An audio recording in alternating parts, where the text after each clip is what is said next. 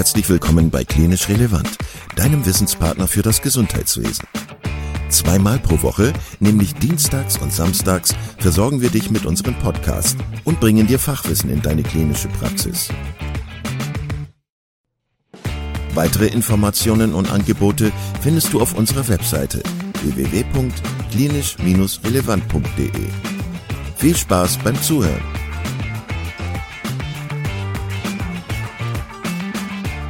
Heute hörst du einen Podcast in englischer Sprache, der wie immer von Laura Reynolds gehostet wird. Heute sprechen wir mit Dr. Jasmin Kushbu Varandani Gogia über das Thema Ayurveda-Medizin. So, hello and welcome to another Klinisch Relevant episode in English. I'm your host, Laura Reynolds, and today I have Yasmin Kushbu Varandani Gogia, who is a gynecologist. And I'm very excited to say she's going to be discussing um, Ayurveda uh, medicine with us today. Um, so, welcome to the podcast, Yasmin, and uh, I'll let you say a few words about yourself. Thank you so much for having me today. Yes, as you already said, my name is very long, Yasmin Kushbu Varandani Gogia. I'm 38 years old. I did my post-graduation in obstetrics and gynecology in Germany, and I was an attending for seven years uh, in a clinic in Munich, in Bavaria. And since the last two years, I have my own uh, practice, my own private clinic, uh, where I see gynecological patients. And I've also done uh, studies in Ayurvedic medicine, and I try to combine the both for the best of the patient. Mm. Yes, I'm very excited to get into this and hear how I suppose Western medicine and Ayurvedic medicine um, can work together. Um, so I think we'll just start at the basics, and I'd really love for you to tell us a bit about Ayurveda. Um, yes, so let us know what is it, where does it come from, what are its principles, these kinds of things. So Ayurveda is traditional Indian medicine. It was written 3000 years ago in India. And uh, in Ayurveda, we believe that we are made out of five elements. The five elements being fire, water, air, space, and earth. And we are all made up of these five elements, but each of them have them in a different constitution. Like some of us will have more air and space, some of us will have more fire, some of them, some of us will have more heavy elements like water and earth. So I try to compare it because I have two boys, so we always talk about cars. So I try to compare these elements with cars. So out of these five elements, we have three doshas, um, which you have, might have heard of. They're Vata, Pitta, and Kapha. So the Vata person is made of the light elements, which are air and space, and they can be compared to like a solar panel car. So a person who is made out of, you know, mainly sun or maybe solar panels, they can work uh, like during the day. But as the sun sets, their energy level goes down. So the best time for them to work is around midday, and after that, you know, they're not able to work as efficiently. Whereas the fire cars, like the people who have more fire, like the Pitta people, they they can be compared to Ferraris. So Ferrari can work like really really quickly so they can get from 0 to 180 like really fast. They're very efficient in their work but they need a lot of cooling and they need a lot of fuel. So these are people who have a very good metabolism and they burn everything. So basically they are hungry all the time they eat all the time but they don't put on weight because they're burning everything. Like you know a ferrari uses the fuel and then we have the heavy people, which are, um, you know, made out of earth and water. They can be compared to like a diesel engine or like a diesel car. A diesel car cannot work as fast as a Ferrari can, but it has a lot of stamina. So that car can work and, you know, those people can just work and work and work and work without becoming tired. Mm. So that is how we're made of. And all of us have an individual print. Like we have our individual fingerprint, we also have our individual dosha print, how we are born with. And in the due of time with changes in lifestyle and changes in nutrition and diet, uh, we can influence those doshas and the elements. And that's what we, so Ayurveda is a lot about preventive medicine. You know, what is my dosha? What is my element? How should I eat? What should I eat? What should I not eat? What should be my lifestyle? Because it's different for each dosha. That means there's not one single diet recommendation like we have in the European medicine, like this is good and this is bad. But in Ayurveda, we have like always specific diet uh, recommendations for individual people. And with that, we can do a lot of preventive medicine. That is one. And then also, if you see that your doshas have gone out of you know uh, balance, then we can put them back in balance with either um, lifestyle changes, nutrition changes, and also if that doesn't work, we can use herbal medicines to put you back in balance. Hmm. How do you tell which dosha you are? Or how do you, if a, a client, a patient comes into you, how do you tell what kind of a person they are? Yeah, so we ask the patients a lot of questions. It's not like, you know, a 10 minute questionnaire that we fill out. No, it's like a lot of questions that we ask. And then also we do a pulse diagnosis, like by feeling the pulse, we can also make out what type you are. Then each type uh, also has some criteria, like we look at the skin, uh, you know, how is the skin made of, how is the color of the air, um, the, the eyes. Um, the tongue is very important because, you know, from the tongue we can also tell the health of the patient. So there are many things that we also look at um, to identify what is your dosha. Okay, that's really cool. So, if a patient would come to you maybe for their first um, consultation, do you have specific times? Like, I'm not sure, you know, in a kind of a GP practice, probably they have 10 or 15 minute time slots. Do you give more time for that initial consult? So for an initial consult, we take at least 45 minutes, usually one hour. Okay, wow. Yeah.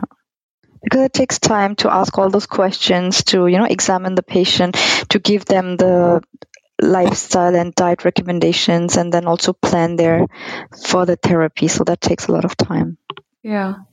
And could you say, you know, you were saying kind of different foods are more suited to a different like dosha or so. Could you, is there kind of a rule of thumb? So like the person who is more like fire, is there, are they more suited to eating, eating, what kind of foods would they be eating versus the person who is more um, like the earth and space or the earth and water? Yeah. So we have um, also some guidelines for everybody, you know, like to have warm meals. That's the same for everybody. So we have certain rules which are true for everyone. But then, of course, for certain doshas, like somebody who has a lot of fire shouldn't be eating something to have more fire. So he shouldn't be eating something that is spicy because that'll increase his fire. And there are also different tastes that reduce the fire. So something that is sweet is going to reduce the fire. But then on the other hand, if you have somebody with already heavy elements, if you give more sweets, you're going to increase the heavy elements. So those people should be eating more spicy. They should be eating more bitter, more pungent.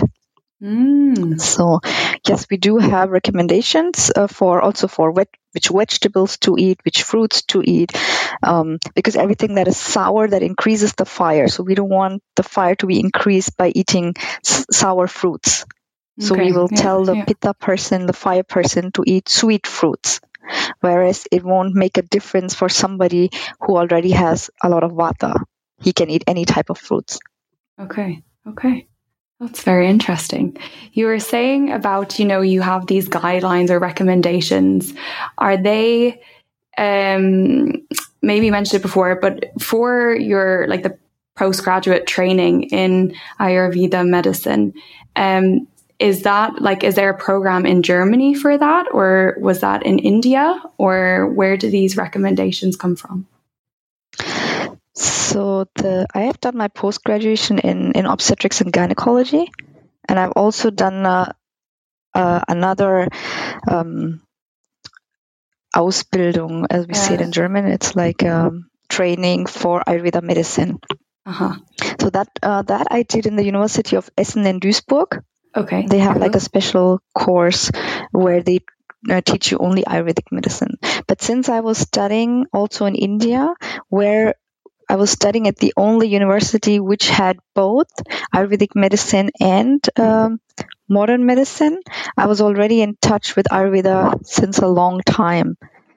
And we see Ayurveda as a complementary medicine, not as an alternative medicine, but more as a complementary medicine. And then does the university, or is there in Germany like um, then official recommendations for Ayurveda medicine? Unfortunately, Ayurveda is not recognized as a medicine in Germany. Mm-hmm. Okay. okay. So it's still considered wellness, which is totally wrong, but unfortunately it's not been recognized. And therefore, also the health insurance doesn't pay for it. Uh huh. Okay. So if people are coming to see you, it's privately out of their own pocket. Yes. Okay. Okay. Very, very few private insurances pay for it. Okay. Okay. That's, yeah, it's an interesting one. um, and then I think you would like, or I hope you would like to tell us a bit. So, how does Ayurveda play into the role of obstetrics and gynecology? I feel I feel that um, if young women come with you, um, come to you with um, a problem like dysmenorrhea, like painful menstruation or hypermenorrhea, excessive bleeding during menstruation, most of the gynecologists will offer them the oral contraceptive pill. So I'm not a I'm not against hormones. Hormones are are good if if it's you know needed and also for contraception. We cannot um, do contraception with Ayurvedic medicines. Of course, that's not possible. But I'm talking about young girls like 14, 15, 16 who don't need contraception, who just have, you know, painful menstruation or a lot of bleeding. Um, there's not much that can be offered in the Western medicine.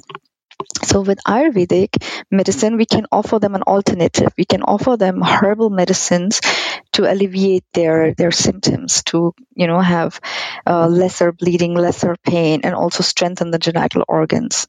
Mm. So that is one thing I think you know we can help them with. And the other thing is um, women with fibroids who also have you know excessive bleeding as a problem or people who are just about to enter their menopause some of them also have contraindications for for uh, oral contraceptive pills or other hormones, and also hormones also have side effects, right, which the Ayurvedic medicines don't have.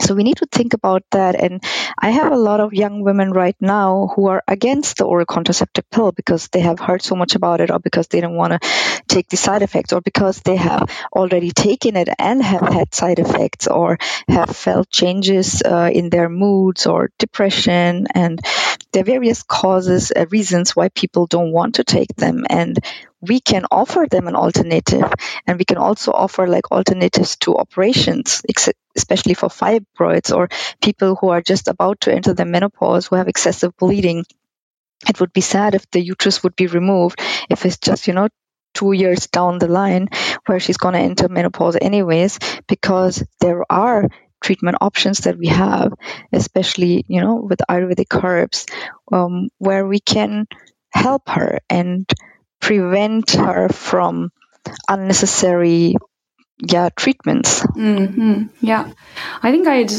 i'd agree with you there in terms of i know or i feel like younger women are sort of questioning more, you know, the hormones and people are a bit more mindful about what they're putting in their bodies these days. Um, and I do know that I've come across, yeah, young women who they really don't want to be taking an oral contraceptive pill either because they just don't want the hormones or like you said they've taken it and they just get side effects. Like it's not sometimes it's just not pleasant to take one. So um exactly. c- can you tell us is like these herbs are there can you tell us a bit more about them? Do they have any side effects at all? Are they i suppose completely harmless or and uh, are there particular names or particular so dosages, or is it kind of you see depending on the person who's sitting in front of you? Um, yeah, if you could go into a bit more detail there, that would be lovely. Yeah, so um, we have uh, different herbs that we use, and in Ayurveda, we always try to give a herbal combination because a single herb can always cause some side effects. But if you give a combination of herbs, then the herbs act in a similar way, and because different herbs act together, they have lesser side effects. Um, so if one herb would cause constipation the other would cause diarrhea you know and then mm. you won't have any problems. So that's the basic thing why we always prescribe uh, multiple drug combination multiple herbal combinations in ayurveda. Um, we have a very good um, herb which strengthens the genital organs uh, in Ayurveda, we believe that we're made out of seven layers um, in the body, and the in the last layer, the seventh layer, is also the layer that nourishes uh, the genital organs. So we need to have some preparations which go all the way through the seven layers down to the the last layer, the shukradhatu. And um, that medicine is made out of the root of asparagus. Mm. So it's basically the the root of the asparagus, which is processed. Uh, it's called shatavari. It's also good to um, strengthen the genital organs for planning a pregnancy. So it's it's good for the overall women's health, especially menstrual health. That is just a supportive medicine. Um, if you have like a lot of bleeding, um, then we usually prescribe um, the preparation from the Ashoka tree. It's a, it's a special tree which uh, which you know is processed, and that is one medicine which is prescribed for that. And we also treat uh, women who don't have a menstruation, like especially you know women with PCO, uh, polycystic ovarian syndrome, whose menstruation sometimes comes after three months, six months. So here you want the opposite. You want something to induce the menstruation.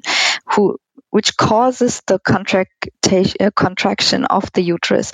So that would be something uh, which contains aloe vera.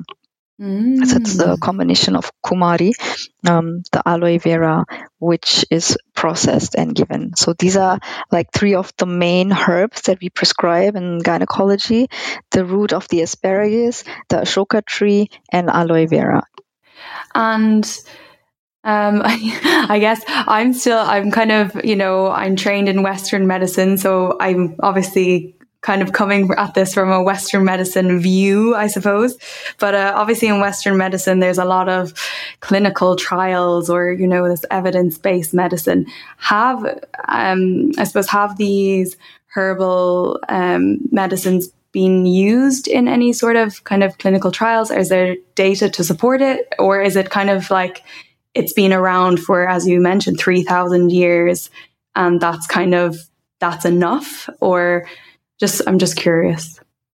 Yeah, so Ayurveda was written 3,000 years ago, as you already said, and uh, trials were made. There were uh, things written about it, but then uh, once the Britishers came to rule India, uh, Ayurveda was not accepted as a medicine even in India, and that's where India had to step back in the whole Ayurvedic medicine.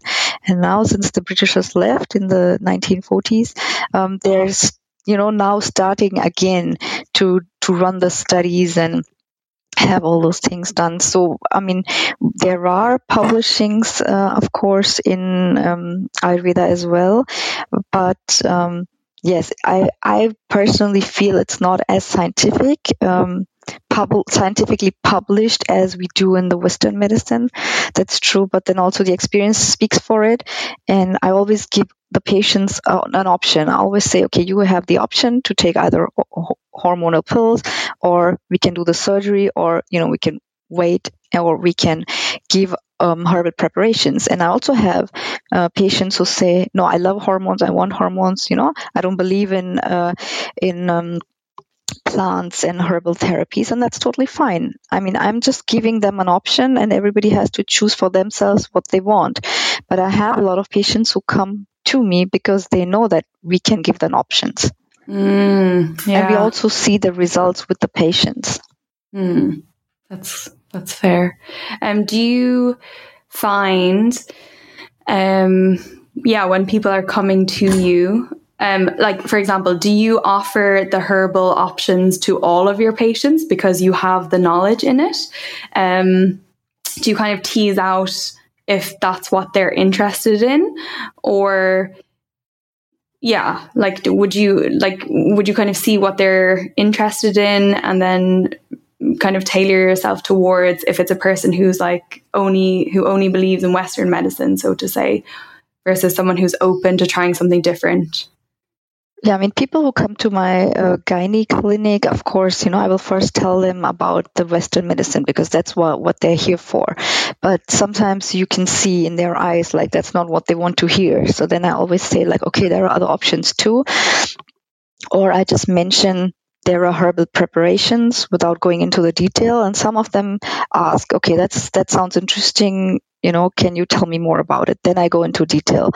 But i most of the patients i do say that okay you have the option of hormones and herbal preparations and these are the things that we can do. And then i just wait for their reaction.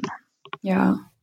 Do you find like, are there certain people who have sought you out specifically because you can offer them something that other gynecologists can't? And maybe they have been to other gynecologists and they've been through, you know, different medications, different therapies, and they're sort of maybe like a bit fed up with maybe, or Western medicine maybe just didn't suit them. And they're coming to you as a sort of like, help me in another way. Do you find that much in your practice?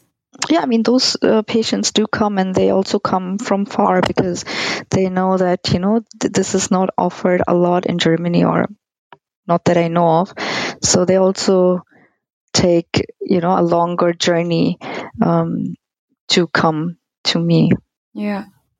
That's that's really that's something special. Yeah, that you can you can offer that. So good for you. um and then so moving on um to speak about pregnancy and how do you help i suppose yeah in pregnancy? Should should women be planning pregnancies? If so how is how is the best way to plan a pregnancy? Yes, in Ayurveda, we believe that a pregnancy should be planned. Um, it should be planned because by the time you realize you're pregnant, you're already in the fifth or at least sixth week, right? So the organs would have already started to develop and the damage that occurs through noxious effects of like smoking and drinking have already happened so that's why we say that you should plan a pregnancy and stop drinking smoking or you know other bad habits that you have so that during the time where all the organs are formed and you know the organs start forming in the fourth fifth week um, that is the important part and you shouldn't be causing damage by drinking or smoking and not stopping to drink or to smoke once you know that you're pregnant because then the damage has already been done. That is one thing. And also we believe that um, the best pregnancy outcome is when the woman and the man are in an optimal state of health so that means if you are if you become pregnant when you still have some ailments, then the outcome of the pregnancy is usually not so good. So that is also one thing that you should only plan a pregnancy if you're healthy. Um, and if you are not, then we, we should first treat those ailments first. And also in Ayurveda, we have some purification treatments, which we do to purify the body uh, to have the better results. And we also um, recommend um, um, herbal preparations, like I mentioned earlier, the shatavari, which is the root of the asparagus, to strengthen the genital organs for a better pregnancy. And of course, from a Western medicine point, you should also take a folic acid supplementation mm-hmm, mm-hmm, yeah. to prevent neural tube defects. How long before preg- like conception should you be taking the folic acid or the asparagus root? I really recommend three months. Three months. Okay. Yeah. And in terms of these these purification um, remedies, so to say, what what will be in those? Are they different depending on the different illnesses people have, or how does that work? Yes, so it depends on the on the disease that you have. Um, and we also recommend it for women above 35 not because that's a disease mm-hmm. but uh, just because we know that you know it's a high risk pregnancy and you want the best outcome um, yes it depends on that but it's something uh, that we call virechana mm-hmm. it's like uh, yeah detoxification uh, which takes about three weeks okay and is it in a tablet form that somebody takes every day no, no, it's um, it's basically detoxifying your body. So it means that the toxins that you have need to be removed. First of all, uh, we believe that the toxins are all over the body, so we have to cook the toxins. So you have something, um, some yeah, some herbal preparations that um, yeah, first of all, cook the toxins to be taken away, and then um, it's a part of drinking some oil to bind the toxins. Okay. And then the toxins have to be eliminated through the body. So we also remove the toxins through some oil massages to be put from the periphery into the intestinal system.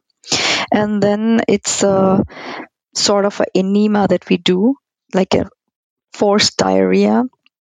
Um, it's like a enema for the small intestine, uh, wherein we wash out the whole toxins. Okay. Okay. Very interesting. And then you have to uh, build up your uh, fire again, your digestive fire again, because that weakens the fire. So the whole process takes about three weeks. Okay, yeah. And would you find the women coming to you for this? Are these women who maybe be like they are of a South Asian background, like an Indian background, where they would know maybe of these concepts, or do you have also like European German women coming? Um, do you have many women coming to plan pregnancy actually? I i don't have children myself yet so i i'm very curious. Too do a lot of people plan their pregnancies? Um if so how far in advance are they coming i feel like some people might just be like okay let's start let's let's go, let's get pregnant. So, but do people come? Are they willing to wait, you know, the three weeks for this purification or, you know, the three months of the taking folic acid? Um, what are people's expectations when they're coming to you to plan pregnancy? Most of the patients are actually from a German or European background. We don't have so many South Asian people here in Germany. So my the, the majority of my patients are German or of European background. Um, it depends. Some people um, plan a pregnancy, but I would say in Germany, about 50% of the pregnancy are totally unplanned. And when I ask uh, a lot of my gynae patients what do you use for contraception, they say, "Oh, we don't use anything. If it happens, if it if it happens, it happens. If it doesn't, it doesn't." You know. So there, you know, okay, these people will become pregnant, but it will be totally unplanned. So 50% of the people are definitely unplanned pregnant. Uh, the other 50% uh, do plan it, but planning means they just, you know, uh, stop using the contraception. That that doesn't mean they're actually planning their pregnancy. They're just planning, okay, I'm stopping the contraception, so at some point I will be pregnant. But it's not that they're actively planning for it by you taking folic acid or, um, you know, changing their diet or lifestyle so that is what I have uh, noticed. And of course, I, I do have patients who say that, okay, you know, I'm planning to get pregnant by the end of the year. So what are the things I can do right now? You know, what should I be eating? What should I not be eating? Is there something I can take, something I can do? So you have all sorts of people, but yeah, the majority of them don't really plan it as we would recommend in Ayurveda. Sure. Yeah. Yeah. Um, and I'm wondering, do you find that people come to you mm, like are, are, there are there treatments actually that can assist with fertility? And do you find that people kind of they're coming to you only once they discover, oh, I think I have a problem getting pregnant? Um, or yeah, I suppose as we discussed, people aren't really coming to plan the pregnancy firsthand, maybe. But do you find that if they are coming, is it because they realize I have a, a problem here and maybe they're looking for an alternative therapy? Yes, that's, I mean, if you don't get pregnant uh, and if you have been through the whole process of IVF in infertility centers, then people, you know, start to look at alternative things. So, yeah, we do get people who had multiple uh, failed IVFs and who you know, who want to try now with an alternative medicine like Ayurveda. But we do also have like healthy people who've already had three children and now they're planning for their fourth. And they say, okay, I've had three children, but now for my fourth, what can I do? Because now they become aware of Ayurveda. Um, so those patients also come to me. Okay, yeah, so it's a broad mix. I'd say it's very interesting, all the different people coming.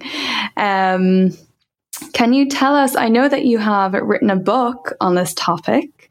So, if you could tell us a bit about your book, what is, what's it called, and what are the kind of topics you cover in it, and um, that it might be beneficial to some of our listeners Yes, I published a book uh, with a colleague uh, from India. His name is Balaji Tambe. The book is called Glückliche Schwangerschaft, Glückliche Babies, translated into Happy Pregnancy, Happy Babies. And it's a book, uh, it's a holistic book about the combination of uh, Ayurveda and Western medicine. Um, it starts with how to plan a pregnancy um, and then about diet and lifestyle uh, recommendations in pregnancy, also how you can prepare your pelvis uh, for a natural birth with a lot of uh, yoga exercises that uh, we show in the book. Also, it covers ailments in pregnancy. What are things that you can do for nausea, vomiting, or diarrhea in pregnancy, cold and cough? Then we cover the chapter of uh, the delivery, the postpartum chapters, and also um, how you can help the child with certain ailments like teething or cold and cough. So it's a book basically from planning a pregnancy to the first two years of the baby. Oh, wow. And it also covers the Ayurvedic baby massage. Oh, okay. So I think a lot of information to be got in that book. So, um, yes, where can people buy it? It can be bought um, in uh, online and also in the in the stores. Okay, perfect. It was published in 2019. Lovely. Okay, thank you for that. Um, on the topic of yoga in pregnancy, so can yeah, I mean, can women is it safe for women to be doing yoga in pregnancy and up until kind of what week? Can they be doing it the whole time? Of course, it depends on the yoga exercises that you do. There are asanas that can be done throughout the pregnancy. There are some that shouldn't be done in the early pregnancy. Um, it depends on on which one you do, um, and um, the benefit of yoga in pregnancy is, first of all, to strengthen the muscles that are needed for a normal delivery, and also it increases the, the lung capacity. Mm, okay.